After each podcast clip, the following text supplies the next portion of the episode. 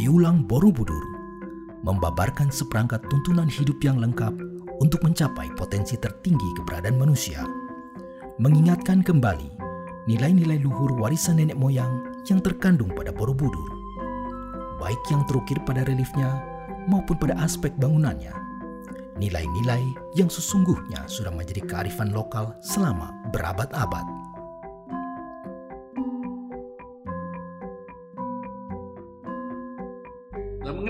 Candi-candi yang uh, Buddhis yang sejaman, oh ini juga ini misalnya Candi Kalasan. Candi Kalasan ini dibangun 778 selesai. Borobudur dikatakan mulai dibangun 780. Jadi ini selesai baru ini dibangun. Nah, terus candi apa Candi Kalasan ini juga dikatakan ini fotonya dari dalam kalau kalian masih ingat itu di dalam di situ ada suatu singgasana sebetulnya ada uh, gajah tuh ada singa dan uh, di atasnya dikatakan ada mungkin arca hara yang tingginya diperkirakan 6 meter dari perunggu. Tapi karena dari perunggu dikatakan mungkin itu dicuri atau diambil, dilebur, makanya nggak nggak ada di sana. Jadi ini ditujukan uh, untuk apa? Um, untuk Tara. Di situ ada prasasti, prasasti Kalasan yang menerangkan mengenai tujuannya apa dan di situ disebutkan di samping membuat bangunan ini dibuat sebagai penghormatan kepada dan diminta oleh guru-guru penguasa waktu itu. Jadi dikatakan mereka menggunakan kata yang namanya guru puja. Eh, mereka ya, membuat ini untuk guru-guru dan juga seketika itu juga mereka membuat suatu uh, tempat tinggal untuk para para biku dalam bentuk candi sari. Candi sari ini dulunya pakai nama apa sebetulnya dikenal sebagai sare bukan apa sare tidur.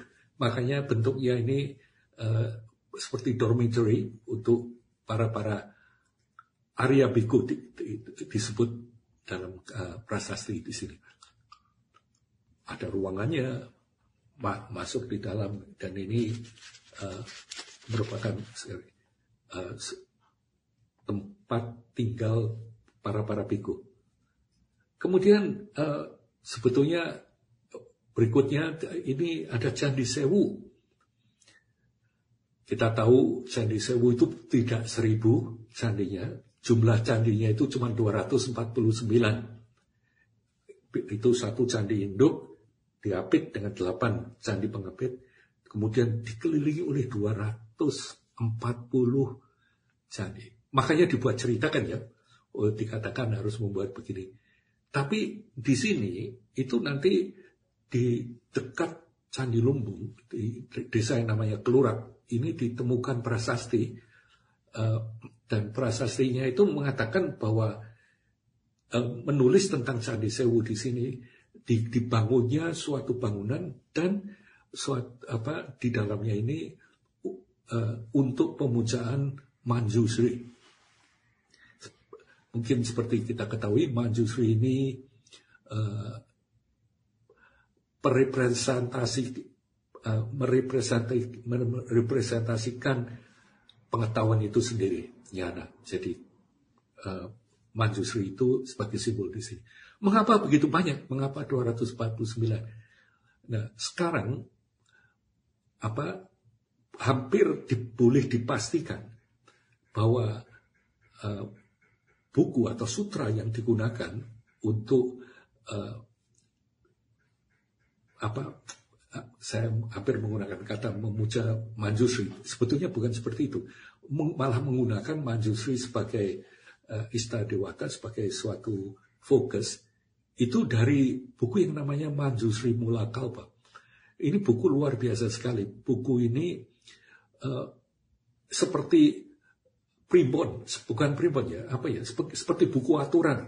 Kamu kalau mau ini harus pakai mantra ini, uh, nanti pujanya ini, sesembahnya ini, sajennya ini. Jadi ini betul-betul apa tidak asing kalau di Jawa ada sesajen. Jadi yang candi begitu banyak itu karena di dalam masing-masing candi untuk suatu ritual-ritual tertentu itu penuh dengan sesajian dan orang duduk di sana bisa melakukan mantra. Jadi bisa kita bayangkan kan ratusan ini karena masing-masing di sini dan bukunya Manjusu Mula Kalpa ini sangat apa sangat menarik sebetulnya karena boleh dikatakan ini apa uh, cikal bakal dari yang namanya esoteris uh, Buddha apa ajaran Buddha yang esoteris. Kemudian Candi Ngawen, uh, oh sudah Candi Lumbung, Candi Ngawen, Candi Ngawen ini uh, juga menarik. Lima candi sebetulnya satu berurutan semua bentuknya sama. Tujuannya simpel lagi. Bisa kamu masuk di dalamnya ada apa arca seperti hampir seperti arca, arca lima tata kata sebetulnya lima Buddha di dalamnya dan di sekeliling candi ada suatu platform sehingga kita bisa berproduksi. Oh, satu hal yang sangat apa mengembirakan juga. Rupa-rupanya kata istilah pradaksina sekarang sudah ada di KBBI. Jadi sudah tidak usah menggunakan kata yang aneh-aneh mengelilingi searah jarum jam dan sebagainya macam.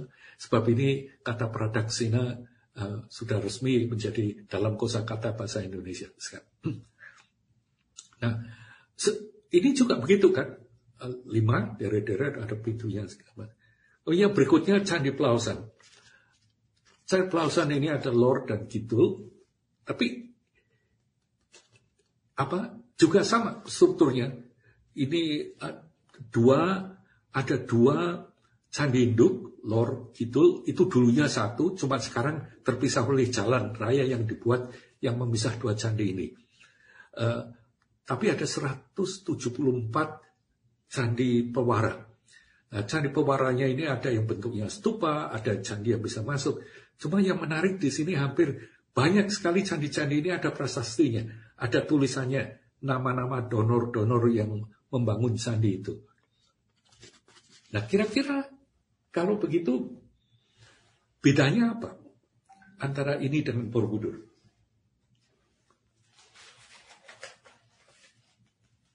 Ini saya mungkin kita sudah apa waktu membicarakan Borobudur Pawadar kita sudah bersama-sama membayangkan begitu. Jadi kalau saya bacakan, jadi dari segi bentuk, ya candi-candi ini memanjang punya punya sesuatu yang di, di apa yang bisa dimasukin ada pintunya kita bisa masuk ke dalam. Dan di, dibangunnya itu kompleks suatu kompleks banyak candinya. Dan juga mempunyai yang disebut apa garbagria ruang dalam ruang inti dalam. Nah Borobudur itu bentuknya malah tidak meninggi seperti undakan, melebar. Dan itu monolis satu. Dan tidak punya pintu masuk untuk masuk ke dalam. Apa dan dibangun sebagai bangunan yang berdiri sendiri. Tidak tidak dikelilingi oleh candi pewara dan sebagainya. Tapi candi Borobudur itu hampir pasti di dekat situ ada wihara memang. Karena ditemukan fondasinya 50 meter kedua arah dan sebagainya. Jelas di sekitar situ ada war. Dan ini candi-candi ini memiliki apa uh, ukiran arca-arca utama di sana. Tadi misalnya arca Tara, terus arca Manjusri dan sebagainya. Nah, candi Borobudur itu tidak seperti itu. Jadi ini kan begini kan, apa di dalam uh, perkembangan Buddha Dharma. Kalau kita ingat ya Buddha Dharma ini mulai 500 tahun sebelum Masehi kan. Jadi lama sekali dan ini tambah lama tambah berkembang dan mengembangkan juga beberapa teknik semakin maju. Nah, pada teknik-teknik nanti yang terakhir ini bukan lalu jadi tahayul, jadi apa dengan ditemukan. Itu mereka mulai ada yang namanya uh, esoteris. Esoteris ini bahasa Sanskertanya rahasia atau guya. Nah, ini menarik kata rahasia lalu udah menjadi bahasa Indonesia kan ya. Yang namanya esoteris ini juga ada di KBBI. Ini kutipan dari KBBI. Artinya bersifat khusus, rahasia dan terbatas. Jadi berkembang nih. Tambah lama, tambah sophisticated, tambah lama, tambah apa lebih khusus begini. Nah, candi-candi tadi yang kita lihat di sana, semua nampaknya jauh lebih maju karena uh, adanya uh, perkembangan semacam ini. Jadi candi-candi uh, yang tadi kita lihat itu sifatnya uh, esoteris tadi. Nah, mengapa Borobudur kok lain? Borobudur kok beda sekali. Dan isinya beda sekali. Nah di sini loh. Luar biasanya ini.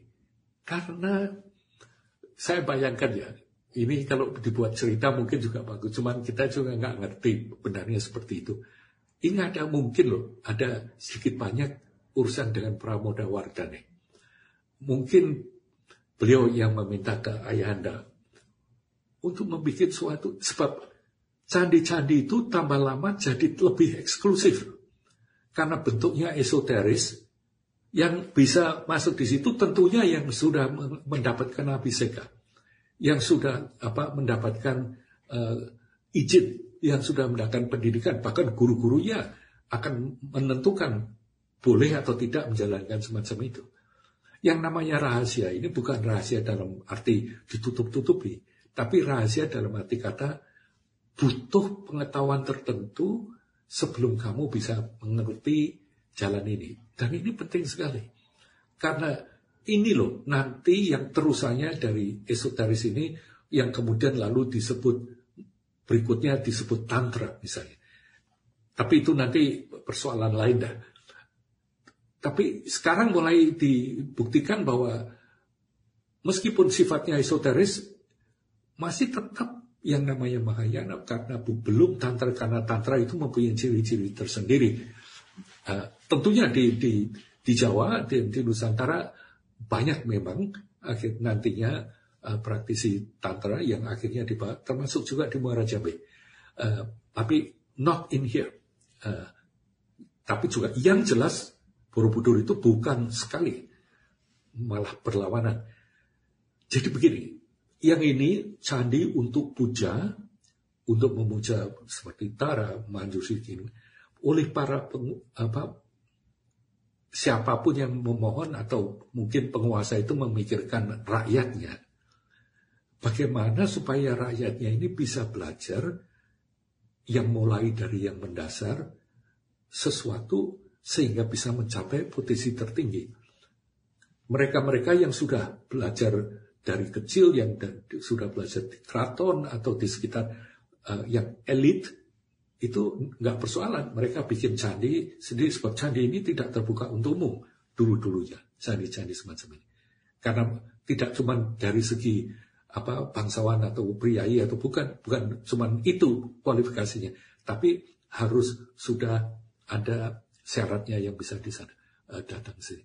Jadi candi Borobudur ini dibangun khusus untuk rakyat, untuk rakyatnya. Makanya Candi Borobudur itu dibangun seperti undang-undangan, bisa untuk pradaksina, untuk dan yang paling penting ukiran-ukiran semua yang ada di sana itu tadi yang saya katakan merupakan suatu peta kurikulum yang lengkap dari bawah sampai ke atas kalau pelajari ini sama nanti tingkatnya sama seperti mencapai ke yang rahasia ini yang yang guya.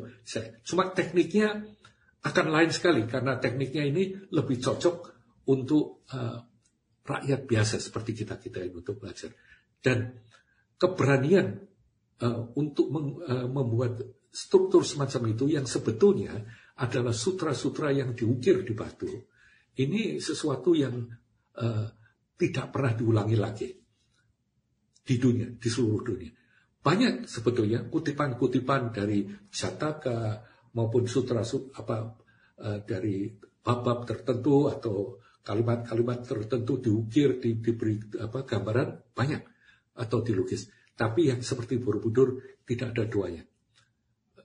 Sesuatu kurikulum lengkap sebab ini sebetulnya manuskrip. Cuma manuskripnya dalam bentuk batu. it's it's amazing. Sekarang kita bisa buktikan bahwa hampir semua uh, relief panelnya sudah kita paling tidak diidentifikasi dan kita bisa temukan yang namanya the witness manuscript uh, justru sekarang malah lucu dulu persoalannya Borobudur ini dari segi uh, akademis selalu ditanyakan kan Borobudur ini sumbernya dari mana makanya agak aneh kalau kita menemukan suatu manuskrip dari lontar yang mungkin abad ke-13 atau abad ke-14 sudah dianggap manuskrip yang tua, lalu ini jadi sumber, Borobudur ini abad ke-8, abad ke-9 dipertanyakan dia ini mereka ini dari mana Pak? Tapi mereka lupa bahwa sebetulnya yang kita tatap, yang kita lihat sekarang ini Borobudur itu manuskrip. Tapi medianya ukiran. Nah, sekarang yang kita cari, kita cari witness manuskrip. Kita cari turunannya. Itu yang kita kerjakan mungkin ya, lebih kalau mungkin 12 atau 12 tahun lebih kita mulai menggali apa eh, banyak surat-surat semacam ini misalnya Karma Wipanga itu kita temukan paling tidak ada 10 12 lebih apa manuskrip semacam itu dan ukiran-ukiran dari situ itu mengambil paling tidak dari dua atau tiga kumpulan sutra utama yang di, satu satunya tidak bisa lengkap ada di sana. Cuma semuanya bisa kita identifikasi. Jadi uh, sangat menarik. Jadi Borobudur dibikin untuk rakyat. Nah, ini saya ingin menerangkan sedikit dari pengertian di Buddha Dharma, yaitu mengenai yang namanya apa sambara. Salah satu salah satu bum, apa nama yang digunakan untuk mendeskripsi Borobudur itu bumi sambara. Bumi kita tahu artinya bumi, tempat. Sambara itu artinya pengumpulan. Tempat untuk mengumpulkan sesuatu. Dalam hal ini yang dimaksud itu sambara duaya. Dua pengumpulan. Yaitu yang namanya punya sambara, pengumpulan daya kebajikan, dan pengumpulan daya pengetahuan yang namanya nyana sambara. Ini sayangnya ya, punya ini diterjemahkan dalam bahasa Indonesia menggunakan kata pahala. It's not true. Uh, seperti itu. Sebab konsep dan pengertian tentang pengumpulan daya kebajikan ini sangat lazim dan apa di di agama Buddha. Jadi gini, hubungan antara tindakan seperti kata seperti apa kat, ya apa kata-kata atau tindakan kita atau cara kita berpikir ini kalau kita berbuatnya dalam bentuk kebajikan ya nanti kita akan kembali apa sedikit mendefinisikan artinya apa. Itu nanti oh kalau ini berbuat kebajikan ini yang disebut kusala akan membuat efek yang bermanfaat jadi sebetulnya dalam agama Buddha dalam Buddha Dharma ini apa pun yang namanya baik ini yang efeknya baik yang kalau uh, kalau yang uh, sesuatu yang yang namanya itu tidak baik, itu berarti nanti hasilnya yang kita alami tidak baik. Jadi tidak moral moralistik sebetulnya apa uh, definisinya. Punya ini kalau secara harafiah diterjemahkan artinya itu perbuatan bajik. Perbuatan baik atau kebajikan. Punya. Karena lawannya itu papa. Nah ini sebetulnya merujuk kepada hasil dari perbuatan itu sendiri. Bukan sebagai suatu pahala, tapi itu terbentuk dalam diri kita sendiri sebagai konsekuensi dari kebajikan itu. oh ini saya lagi mikir kemarin berbincang-bincang dengan beberapa uh, uh, panitia. Kalau memang diminati, misalnya mengenai bumi Sambara dan ini saya juga uh, waktu Yuli minta beberapa ini, mungkin saya pikir kita nanti bisa apa upload gitu. Uh, jadi yang lebih jelasnya tentang apa yang ya saya cuma urat-urat tentang yang namanya sambara ini supaya lebih bisa dimengerti karena ini kritikal kita dengan ngerti ini. Jadi intinya pengumpulan semakin kita ini berbuat baik, semakin dayanya ini, hasilnya ini itu menumpuk, mengakumulasi, dikumpulkan. Nah ini nanti pengumpulan-pengumpulan ini bentuknya sebagai daya hanya keluar kalau kondisi dan situasinya mendukung semacam itu, baru ini nanti akan berfungsi. Ini menarik sekali, sebab kalau kita tanya ya, dalam hidup ini, kadang-kadang kita harus mengambil suatu keputusan. Kok kita mengambil keputusan A, tidak B? Ya, ada yang membicarakan ini karma atau apa. Itu pun nanti akan ada keterangan ya. Tapi ini yang mendorong sesuatu yang nanti hasilnya baik yang mendorong sesuatu yang nanti hasilnya bermanfaat, ini punya ini tadi. Sebab tanpa ada punya, kalau yang mendorong ini sesuatu yang uh, bersifat apa, uh, ini nanti hasilnya justru tidak akan bisa uh, lebih uh, tidak bisa nyaman dan juga tidak bermanfaat. Jadi boleh dikatakan dalam hidup ini kalau kita mengalami sesuatu yang uh, yang uh, nyaman, yang apa, itu yang mendorong kita untuk mengadakan kondisi dan sesuatu jadi ini justru datangnya dari dalam diri kita sendiri, yaitu daya yang kita kumpulkan karena kita berbuat kebajikan itu sendiri. Sedikit masuk akal dalam hal ini, tapi untuk ini misalnya kita terima dalam hal ini uh, sendiri Sebaliknya, sebaliknya kata nyana sambara ini tidak tidak lagi daya apa kebajikan yang keluar lalu menjadi nyana sambara itu dengan kamu lebih bajik kita itu juga lebih pintar lebih pandai. Kita lebih tahu. Dan dua hal ini selalu berbarengan. Tahu apa kita semakin lebih tahu kemudian kita tahu caranya menjalankannya sebetulnya kalau kita pikir dalam hidup kita ini, ini kan yang kita khawatirkan. Kita kan selalu kepingin tahu apa yang harus kita lakukan besok. Apa yang harus, apa tuh yang akan terjadi tahun depan. Atau lima tahun kemudian. Begini. Untuk tahu ini butuh nyana. Butuh tahun tadi. Dan nanti untuk untuk supaya sampai ke sana kita butuh yang namanya punya tadi untuk di sini. Jadi ini mekanisme untuk memilih kualitas hidup. Seakan-akan. Makanya tidak kaget Borobudur itu disebut bumi sambara. Juga disebut Sinalaya, tapi bumi sambara ini sesuatu yang penting. Ini deskripsi dari fungsi Borobudur ini. Apa, eh, dan ini sangat-sangat tepat karena tadi harus mengenai sambar, sambara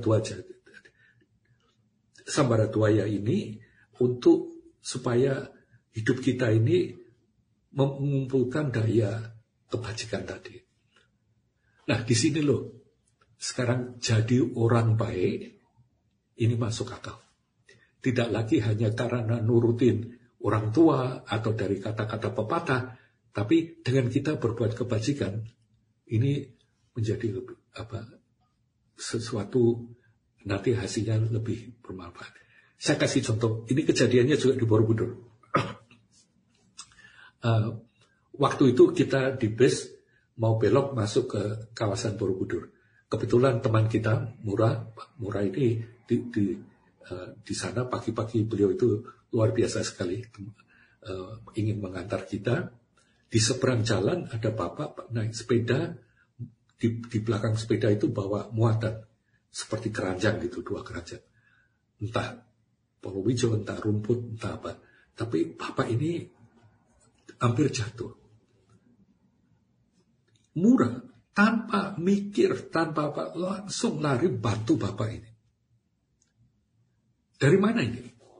Apa yang menyebabkan dia mengerjakan ini? Ada sesuatu yang mendorongkan. Mungkin juga kebiasaan. kebiasaan. Ini loh, kebiasaan atau uh, apa kecenderungan semacam ini. Ternyata itu saling menguatkan. Jadi kalau kita cenderung berbuat kebajikan, dan ter, mulanya harus dipikirkan, mulanya nih. Tapi lama-lama jadi otomatis. Lama-lama kita akan jadi otomatis. Lihat ke mana-mana ada ibu yang membawa barang yang terlalu berat tanpa pikir kita, Bu, mari saya bantu. Hal-hal semacam ini. Lalu lucunya, meskipun murah ini mungkin kok apa istilahnya kalau uh, ngurusin orang lain gitu, lekan golek momongan gitu. Tapi sebetulnya bukan urusan itu, tapi karena di hati ada yang uh, yang mendorong gini. Ini diistilahkan punya sambara tadi. Uh, apa dan punya sambara ini selalu menjadi uh, menguatkan kita semakin uh, kuat seperti ini.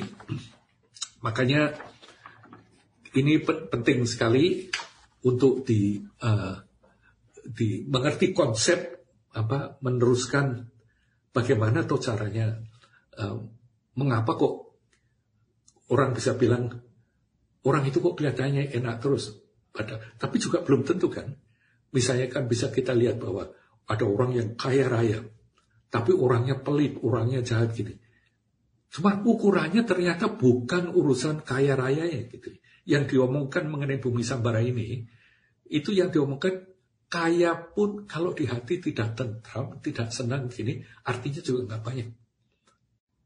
Nah di sini loh, kita mulai diajar lebih pandai. Makanya subtext dari hari ini, ini di Borobudur ini yang diajar semacam ini. Cara pandang yang lebih jelas, wawasannya lebih tajam. Karena dengan demikian tingkah laku kita, tabiat kita ini lebih teratur kita nanti punya beberapa petunjuk mempunyai suatu apa uh, uh, hal yang mungkin lebih uh, apa namanya trellis seperti cak, cagar begini supaya kita nanti bisa tumbuh seperti itu. So uh, ini mengapa kita ada gunanya mengerti itu. Jadi itu tadi konteksnya. Sekarang kita akan mulai dengan yang kedua, piwulang dalam arti kata yang saya katakan tadi bahwa Borobudur itu sebetulnya peta untuk mencapai potensi tertinggi kita sebagai manusia. Nah, seperti, seperti apa petanya? Kita mulai dari yang paling dasar. Sebetulnya ini bagian kedua. Next slide-nya bahwa di Buddha Dharma itu pada intinya diterima dengan jelas bahwa sebetulnya semua makhluk itu ingin bahagia dan tidak ingin menderita. Ini apa? Yuli masih di sini ya? Masih ngikuti ya Yuli? Masih, masih Pak. Saya tanya Yuli, ya. kira-kira ya, apakah apa gini Yuli? Ya. Ada ada ada kata-kata seperti ini kan? Semua makhluk ingin bahagia, tidak ingin menderita. Bahkan Aristoteles ini Aristoteles, ini orang dari Yunani itu mengatakan kebahagiaan adalah tujuan mutakhir dari semua tujuan. Artinya Yuli apa ambil S3 atau Yuli pilih bakso daripada bakmi atau Yuli apa ini tujuannya akhirnya bukan pengen baksonya, bukan kepingin lulus S3-nya, belakangnya itu selalu pengen bahagia, ya kan? Ya, ya. Ya, ya. Ini ini apa logikanya nih. Ini. Mm -hmm. Untungnya, untungnya ada suatu filosofer apa orang Jerman satu yang namanya Immanuel Kant ini mendefinisikan agak aneh juga bahwa buat dia kebahagiaan adalah dipenuhinya semua keinginan baik secara kualitas, kuantitas maupun durasi. Hmm. Kelihatannya mencakup semua kan. Untungnya yeah. menurut saya Pak Manuel ini untungnya nggak benar. Kalau benar nggak mungkin orang bahagia. Kan nggak mungkin seperti ini. Nah, sekarang ya saya kepengen tanya Yuli nih, kalau Ya. memang benar seperti Aristotle tadi bahwa apa pun yang kita kerjakan akhir-akhirnya ini loh kepengen bahagia, ya kan? Mulai garuk-garuk sampai kepengen punya mobil, sampai kepengen punya apa, ini tujuannya pengen bahagia, ya kan? Ya. Ya. Nah, pernah nggak Yuli ini bangun pagi terus bilang, saya kepingin menderita hari ini. Tidak pernah. Tidak pernah. Nah, bahkan misalnya tadi naikkan kacamata sedikit gini ya. Ini juga karena mikir kalau dengan dinaikkan segini lebih nyaman, ya kan? Betul ya. Nah, Karena kalau berarti- tidak nyaman ya. Eh, Berarti gini, ada atau pernah nggak Yuli ngalami suatu tindakan apa pun yang tujuannya tidak supaya happy? Hmm, hampir tidak pernah ya. Seingat saya selalu ingin happy.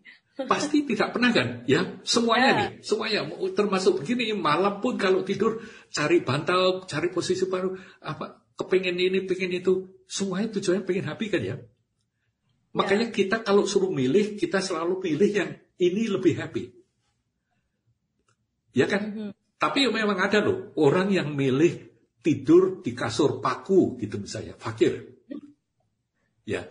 Tapi itu tujuannya kalau diusut-usut ya kepengin happy juga kan. Ya. Iya. Jadi memang benar ini. Nah cuma yang pertanyaan yang menarik nih. Ya ini Buddha Dharma ini mulainya dari sini. Sebab kalau kita nggak bertanya ini ya, ya sebetulnya no point. Kalau memang sudah puas dengan apa yang. Kalau kita tiap hari, tiap saat, tiap tindakan, tiap pikiran, tiap ucapan itu kita kerjakan karena kita ingin bahagia. Mengapa kok kita sering gundah? Hmm. mungkin meng- meng- i- i- ini sebetulnya kalau ditanyakan, dipertanyakan, ini menarik sekali sebetulnya. Tidak pernah sedetik pun satu tindakan pun yang kita pilih karena itu bahwa kita penderitaan, tapi semuanya kita pilih karena membahagiakan kan ya. Tapi kok masih tetap ada pergulatan, masih tetap ada gundah. Ya misalnya seperti ya kan? Ya Yuli kan? Ya, ya. ini kan pertanyaannya. Oh, nggak perlu dija- dijawab apa dalam arti kata ini. Cuman mungkin kalau dipertanyakan akan bantu loh dalam arti kata bagaimana. Nah ini sebetulnya Buddha Dharma kepingin jawab pertanyaan ini. Hmm. tujuannya ini. Yang dikatakan karena kita itu nggak bisa lihat sebenarnya apa yang terjadi.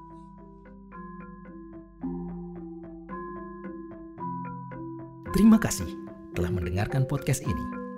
Dengan mempelajari dan menerapkan nilai-nilai yang terkandung pada Borobudur dalam kehidupan sehari-hari, berarti kita telah ikut melestarikannya. Ikuti terus podcast Bumi Borobudur berikutnya